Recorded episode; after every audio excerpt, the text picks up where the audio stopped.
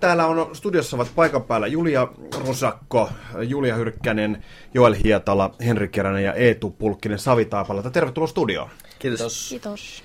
Se, minkä takia te olette tänne tulleet, niin on itse asiassa yhteydenotto, jossa kerrottiin, että ryhmä Savitaipalaisia nuoria kehittää peliä ja tällaista mobiilipeliä.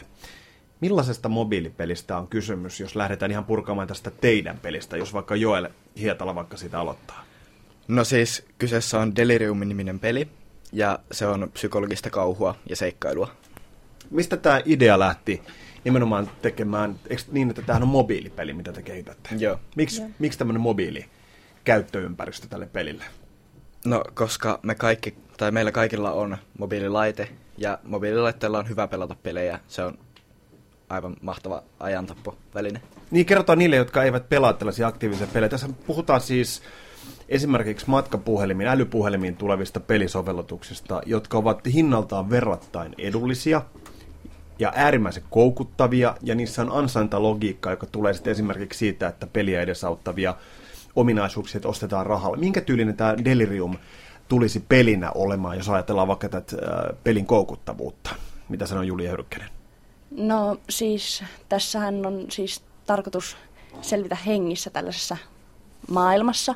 Ja se koukuttavuus varmaan tulee siitä, että jos sä et pääsekään sitä läpi, joka on hyvin todennäköistä, koska on vain yksi vaihtoehto, miten pääsee siitä läpi, niin sit sitä on vaan yritettävä koko ajan uudestaan. Tämä kuulostaa aika sellaiselta perinteiseltä idealta. Mikä tämän erottaa sitten kilpailijoista, kun tiedetään, että erilaisissa verkkokaupoissa on kuitenkin pelejä äärimmäisen valtava määrä, niin mitä esimerkiksi Henri Keränen, mitä sä kuvailet, mikä tämän erottaa kilpailijoista? No, mun mielestä tämän erottaa se, että ei ole hirveästi, ei tehdä kauhupelejä mobiili, niin kuin mobiileihin. Eli nyt älypuhe, älypuhelimet kun yleistyy, niin peliä, pelejä tulee lisää. Mun mielestä tämä kauhu nyt erottaa tämän vähän muista peleistä. Mutta eikö kauhuympäristöön pitäisi olla konsolipeliä semmoinen maailma, joka luodaan ympärille kodinomainen piirre tai jotain, koska kännykkäpeli ja kauhu niin tuntuisi aika vieraaltakin mulle tässä vaiheessa. Menikö miehet ja naiset hiljaiseksi? Tytöt, pojat? Onko tämä tyylisiä? Onko, tämä, onko, onko näin, että tämä on todella semmoinen kokematon korppimaa, tämä kauhu skenaario ympäristö tämän tyylisissä peleissä? Siis tavallaan joo, koska esim. ainakin iOSille ei ole juurikaan psykologista kauhua. Ne harvat kauhupelit, mitä sillä on, niin perustuu yllätysefekteihin ja sellainen, ja me ei haeta sellaista. Minkälaista se psykologinen kauhu tässä pelissä on? Mä haluan ehdottomasti tietää kauhufanina. No, siis tota... Se on erittäin hyvä kysymys. Millä efekteillä te teette sen kauhuelementin? No siis... Tota, Tuleeko se äänimaailmasta se, vai se, se tulee visuaali? äänimaailmasta ja visuaalisesti sellainen... Se on hyvin synkkä maailma. Saanko kysyä suoraan, teettekö te tätä rahan takia? Ei. Ei tehdä.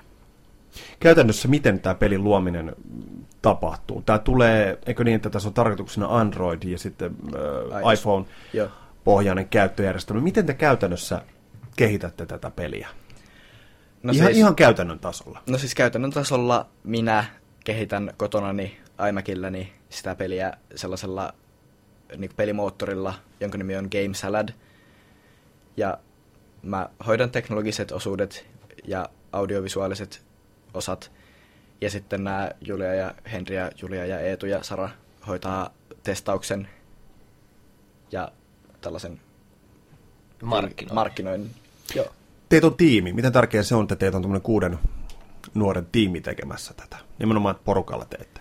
No, mun mielestä on tärkeää, että näitä asioita tehdään yhdessä. Että se on, yksin lähtee tekemään tällaista, siinä ei ole kukaan kannustamassa ja ei tule niinku tavallaan erilaisia vaihtoehtoja. Kukaan ei voi sanoa mielipidettä, että se on vaan miten sä itse teet Niin, sitä. Tästä tulee tällainen yhteinen näkökulma. Joo, ja meillä on ollut tosi hauskaa nyttenkin, kun me ollaan tehty tätä, ja me ollaan tehty yhdessä niitä mainosvideoita ja muuta, ja me, kun saa viettää aikaa kavereiden kanssa, niin se ei niinku tavallaan mitenkään ole sitten epämukava. Miten houkuttava asetelma on se, että kun tiedetään se, että suomalaiset pelifirmat esimerkiksi ovat tehneet loistavaa tulosta, pelejä on myyty paljon, niin se kynnys maailmanlaajuiseen ikään kuin levitykseen on aika matala. Kutkuttaako tämä asetelma? Onko se teidän saatavilla myös? Kyllä mun mielestä, mm. että mehän ollaan tehty niitä videoitakin englanniksi ja ö, tämän Deliriumin nettisivut on englanniksi ja silleen, että kyllä me haetaan sillä ihan sitä maailmanlaajuisiakin markkinoita. tässä on tosiaan se, että tämä on ensimmäinen peli, mitä me nyt, tai Joel lähtee tekemään me tässä me. sivussa. Ja sitten me ollaan nuoria, me ollaan, me voidaan, tai meillä on mahdollisuus oppia vielä, me ei olla täydellisiä, tai no kukaan ei ole. Mutta sitten, että koko ajan voi tehdä asioita paremmin. Et me ollaan nuoria, ja tämä on mun mielestä, mun mielestä tosi hyvä, että me ollaan lähdetty edes yrittämään. No se pitää, Aika varma, nöyränä ovat. se pitää varmasti paikkansa. Milloin Alati nöyrä. Alat, alati nöyrät toteaa Joel Hietala. Hei, äh, milloin Delirium voi olla siinä vaiheessa, että sitä voi periaatteessa hankkia omiin laitteisiin? Varmaankin loppukeväästä tai alkukesästä. Millaiset odotukset on sen suhteen? Miten te odotatte, että se lähtisi vetämään?